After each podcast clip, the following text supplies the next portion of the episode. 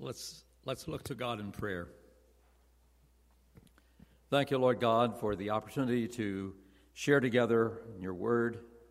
We pray that your Spirit would anoint these words. We thank you for your presence among us, and that as we look into your word, our lives are transformed and changed as we learn to live and love like you lived, Lord Jesus. Amen. This morning, we have the opportunity to embark on a series of sermons, of just a brief series of four sermons on 2 Thessalonians. It was a year ago that we looked at the first letter of Thessalonians, and now we consider the second letter. And these letters were written by Paul and his colleagues and his church planting partners uh, partners, uh, Silas and Timothy, while Paul was in the city of Corinth. And as he was working and planting the church there, he writes the letter, the letters to the Thessalonians. And they were written about AD 50 or 51, which is about 15 years after he had that dramatic encounter with Jesus on the road to Damascus. He encountered the presence of Christ on his way to Damascus. And these letters then were written to encourage the believers, to share the good news with the believers there at Thessalonica, and to address the problems that were in this young church. And as uh, you may be aware, just to mention that you can fill in the the blanks on the inside your bulletin under message notes, or you can fill in the blanks or take additional notes uh, as um, we look at this sermon. So, you might ask, well, where is Thessalonica? Well, you see that it's a, it's a seaport up on the, up on the top. Uh, it's a seaport similar to, to Corinth and it is part of the Roman province of Macedonia. You see Italy there on the on the left, and then the um, what is today would be uh, Macedonia and Herzegovina and the, some of the other uh, countries, uh, and uh, uh, we still have the city of Thessalonica uh, today. As I think it's pronounced a bit differently, but one can go to visit that particular city in today's time. So, this city had a large and thriving commerce and, and was, uh, it, was, it was an important city, and it was the main seaport for that province of Macedonia. For, and so it was an, an urban hub for that entire area. So it certainly was a prime city in which Paul had to plant a thriving church. It was certainly an opportunity that Paul had to plant a church in this wonderful metropolitan area, this cosmopolitan center of activity. Luke talks about planting this church, and he writes the story of the Spirit who is at work in this city as the church was being planted. And he gives us some valuable information as about Paul and his colleagues as they are involved in working there in Thessalonica. And on his second missionary journey, he went from Antioch to the city of Troas, and then to Philippi, and then on to Thessalonica. And as Paul, as Luke writes this story about Paul. We find this in Acts 17 1 to 9.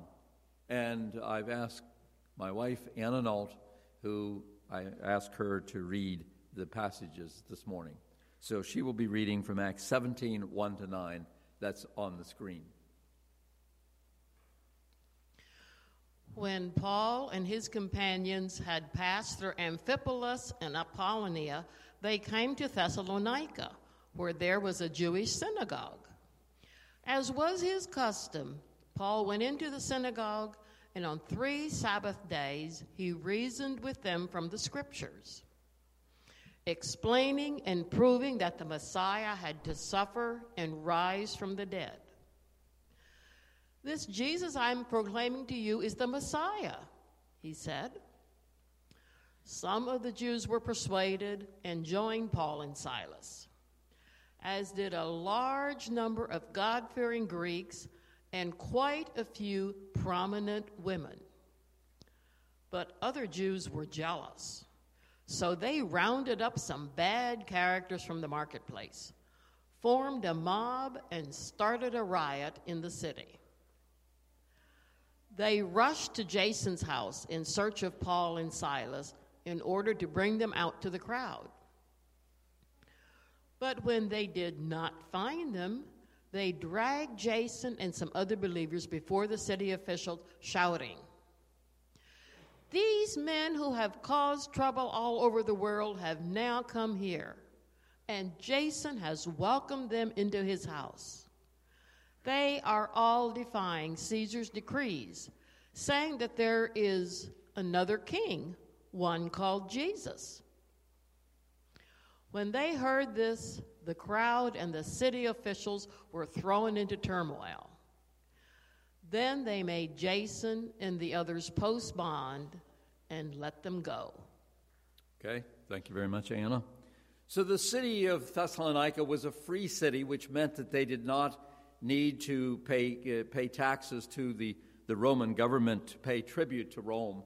But they were expected to to have a culture or to uh, encourage honor for the Roman emperor.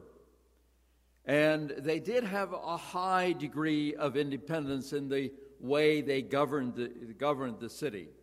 But, as I said, they were expected to give homage and, and to respect greatly the emperor of Rome. And as a result, then, of this uproar and this riot that came as a result of the, the um, Jews, the one part of the Jews, one group of Jews who fomented a riot, as a result of this riot, Paul needed to leave, and to leave quickly under the cover of darkness. So he did not have the opportunity to say goodbye and to say so long and to, to wish them well in their work and in their ministry of planting the church. And Paul was unable to go back then to this church that was planted in Thessalonica. He was just not able to do that because of the attitude of the Jews and that he would be, he would be captured. And so Paul writes to the believers that he wanted to see them again, but he was hindered as he says in 1 Thessalonians 2:18, "We wanted very much to come to you, and I, Paul, tried again and again, but Satan prevented us." So, as Paul reports in chapter 3 of the first letter, he sent Timothy to find out how they were doing. He, he sent Timothy to, to give a report from the, how the church is coping and how the church is faring as a newly planted church. And now he has heard the report from Timothy that they are enduring and dealing with intense persecution. So Paul became aware that they needed to be encouraged as they faced this severe and this intense persecution that was going on. He wanted to encourage them and to build them up and so that they do not throw in the towel, so that they do not give up on their faith. So, this Sunday and the next three Sundays, we will have the opportunity to listen in, listen in on what Paul is saying to the sisters and brothers at Thessalonica.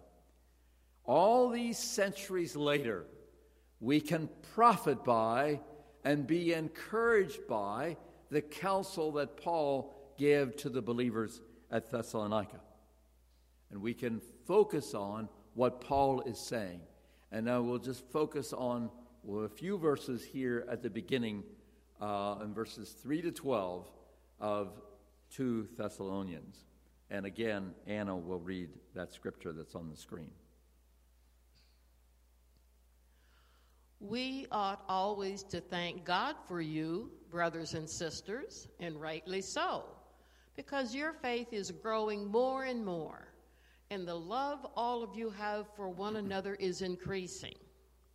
Therefore, among God's churches, we boast about your perseverance and faith in all the persecutions and trials you are enduring. All this is evidence that God's judgment is right, and as a result, you will be counted worthy of the kingdom of God for which you are suffering. God is just. He will pay back trouble to those who trouble you and give relief to you who are troubled and to us as well. This will happen when the Lord Jesus is revealed from heaven in blazing fire with his powerful angels. He will punish those who do not know God and do not obey the gospel of our Lord Jesus. They will be punished with everlasting destruction and shut out from the presence of the Lord and from the glory of his might on the day he comes to be glorified in his holy people and to be marveled at among all those who have believed. This includes you, because you believed our testimony to you. With this in mind, we constantly pray for you that our God may make you worthy of his calling, and that by his power he may bring to fruition your every desire for goodness and your every deed prompted by faith. We pray this so that the name of our Lord Jesus may be glorified in you and you in him, according to the grace of God and the Lord Jesus Christ. Now, in the beginning of the first letter of Thessalonians, Paul commends the believers. He commends them for their faith and their hope and their love. Here in this second letter, he does not commend them for their love. Instead, he commend or for their hope. Instead, he commends them for their love and that their love for each other is growing and growing. In the midst of persecution, they are continuing to grow in their love for each other. But the reality of hope is missing, conspicuously missing in this part of the commendation of his letter. And the reason it's missing is because he needs to help them understand and has some correction to offer to them about the Christian hope. It's a topic that he needs to address in this, the second letter, because there were lingering questions that these church members, these believers had about their understanding of what Christian hope is. so, the goal for this letter is to address these questions and also to clear up their misunderstandings about Christian hope. And Paul encourages them in 1 Thessalonians 3:12, and may the Lord make your love for one another and for all people grow and overflow just as our love for you overflows. So here he writes in this letter how excited he is that their love for each other is, is growing and how it continues to grow. He's thankful for their growth in love that has taken place in this newly planted church. He rejoices in that his prayer that he expressed in the first letter, that his prayer for them is being answered, that God has blessed them in this way. And so he exalts in their growth and in their love for one another, for their other believers in the congregation. In fact, according to verses 7 and 8 in the first letter of uh, the first chapter, Paul boasts not only to the other churches in Achaia and Macedonia about their growth in faith, but also to the other churches in the region So one can almost feel the enthusiasm of the apostle as he's sitting there in Corinth and reflecting and writing this letter to the church at Thessalonica. One can almost feel the enthusiasm and giving a thumbs up sign and giving a praise and glory to God for the growth that they have experienced in, in the church, in the congregation. A yes to God for the success of this church plant. Many churches, the plants do not survive. Here, Paul is excited that this church plant indeed has survived and is thriving. And one of the key characteristics of a growing church is they have love one for another. And that's how others, as we sing about, will know that we are Christians by our love. And then in the end of this section, in verse 11, he includes a prayer and he says, So we keep on praying for you, asking our God to enable you to live a life worthy of his call. May he give you the power to accomplish all the good things your faith prompts you to do. So, in this prayer that he prays, he is praying that God will make them fit for the call of God, for God's call. They can't do it themselves, but that God, by the Spirit of God, will transform them and make them fit for the call that God has placed upon them. That God will give them the power through the Lord Jesus Christ to live a life of victory and to accomplish those things that God is calling them toward.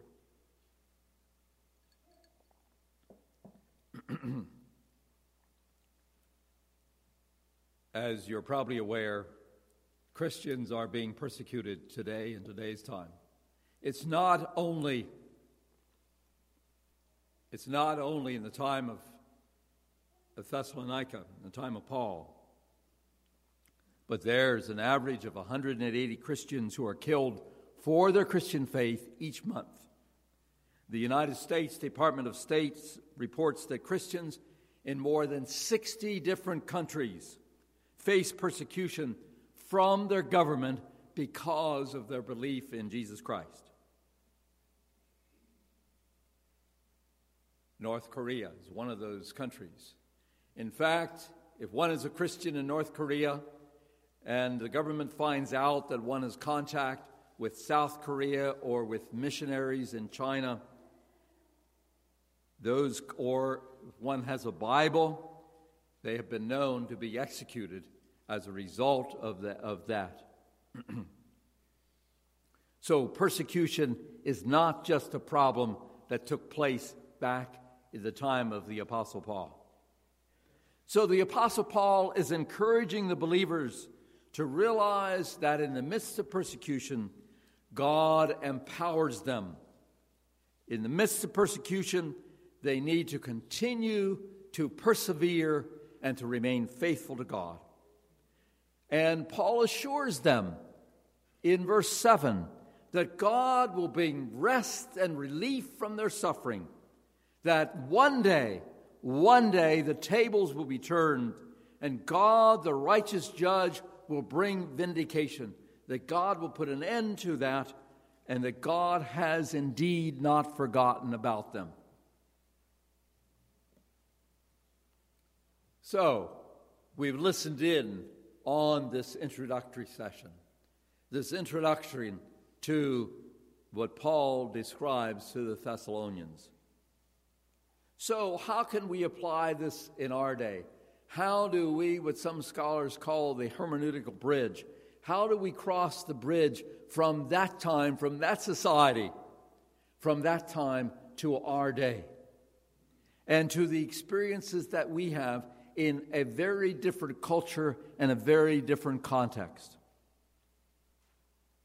Number one, God empowers believers to remain faithful and to live a life that is fit for the call of God.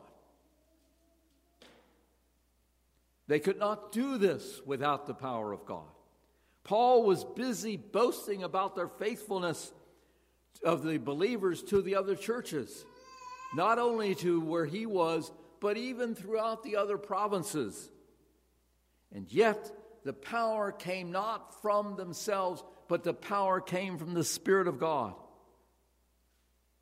And even though this young church was experiencing intense persecution,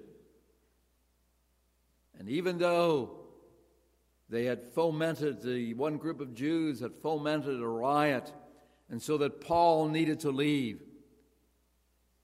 yet they were remaining faithful, and their love for one another was continuing to grow, which Paul uses as a very important marker of whether a church is thriving or not. And as Paul says in verse 11, so we keep on praying for you, asking our God to enable you to live a life worthy of his call. So then he says, once again, may he give you the power to accomplish all the good thing your faith prompts you to do. And again, let me emphasize notice where the power comes from. It's not from themselves, but it is from God. Secondly, the church in either today's time or in the time of the Apostle Paul, the church, believers, are not exempt from intense persecution. David Ewert, a Bible scholar, Mennonite brother in tradition, in his book, Then Comes the End, says, quote, We are ill advised to hold out the hope to the church that before the night of this age gets too dark, Christ will take us away from the trials of life. Missionary David Adeney, who has spent half a lifetime in Asia, observes that when tribulation came upon the, upon the church in communist China, it was caught off guard. This was because missionaries in China had taught them that the church would be spared per- persecution and tribulation. And then he says, any interpretation of biblical prophecy that exempts the church from persecution or tribulation should be rejected. End of quote. So, as we are faithful, and as we continue to be faithful to God, we should expect and anticipate persecution. Now, that doesn't mean that we invite persecution upon ourselves, but it means that we will not be surprised when persecution comes. And therefore, it's incumbent, and I would encourage us to prepare for a time of persecution by developing the habits of the spiritual disciplines and by rooting ourselves deeply into the presence of Jesus Christ. By prayer and by fasting and by Bible study and by committing portions, chunks of, of portions of Scripture in, into memory. Some years ago, when Willard Swartley, uh, former professor at Associated Mennonite Biblical Seminary, or what is now Anabaptist Mennonite Biblical Seminary, retired from teaching the scriptures, or he's now retired, and some years ago he had a heart attack. And he, he states while he was ill, the aftermath from that heart attack and in the, in the hospital, that he relied on the scriptures that he had committed to memory to give him strength during those difficult and those dark days as he wasn't sure whether he would recover or not. He relied on the scriptures from memory. That is what we need to do as we too anticipate the difficult days in our own lives, or as we may anticipate persecution that comes from without. Thirdly, the third takeaway according to this scripture, a great divide will be coming. In verses 7 and 8, and God will provide rest for you who are being persecuted, and also for us when the Lord Jesus appears from heaven. He will come, he says, with his mighty angels in flaming fire, bringing judgment on those who don't know God and those who refuse to obey the good news of our Lord Jesus. And then he says, And when he comes, he will receive glory from his holy people, praise from all who believe, and this includes you, for you believe what we told you about him.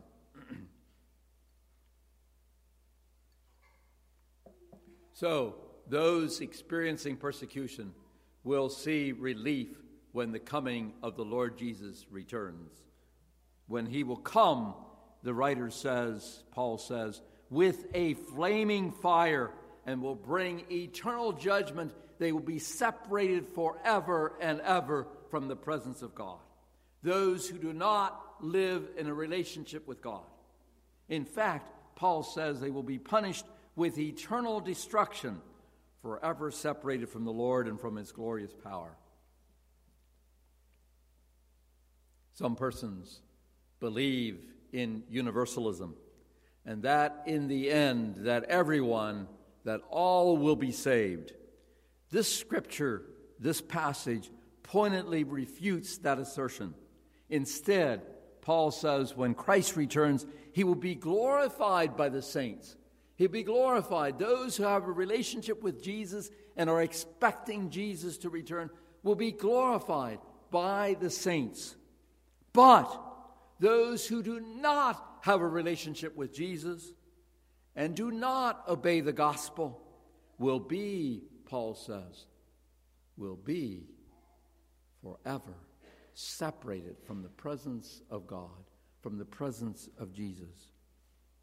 Jacob Elias says, quote, depending on their relationship with God, people respond, will respond to God's majesty with terror or worship. End of quote.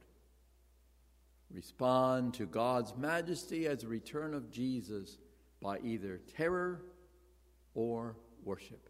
So I say in this takeaway that there is a great divide coming. A great divide. The last takeaway is that the believers who were suffering persecution did not need to take revenge into their own hands. Paul says to the Romans, Dear friends, never take revenge. Leave that to the righteous anger of God. For the scriptures say, I will take revenge. I will pay them back, says the Lord. Recall the story in the Old Testament when Abraham was bargaining with God for Sodom and whether God would destroy Sodom or not. And finally, he, he said, God, if there are so many righteous and if he keeps bargaining it down and down and down, so only there was a few righteous that God would spare Sodom. And then Abraham said to God, Shall not the judge of all the earth do what is just? Therefore, when we suffer, even unjustly, there is no need to take vengeance into our, our own hands. There's no need to take vengeance into our own power, but we leave that. We leave the vengeance and the justice to God, the judge of all the earth. Shall the judge of all the earth not do what is right? It was Peter, the Apostle Peter, wrote to the congregation that was also about to go through difficult times of persecution. And he told them to follow the example of Jesus. And he said, he did not retaliate when he was insulted. He didn't threaten revenge when he suffered. He left his case in the hands of God who always judges justly.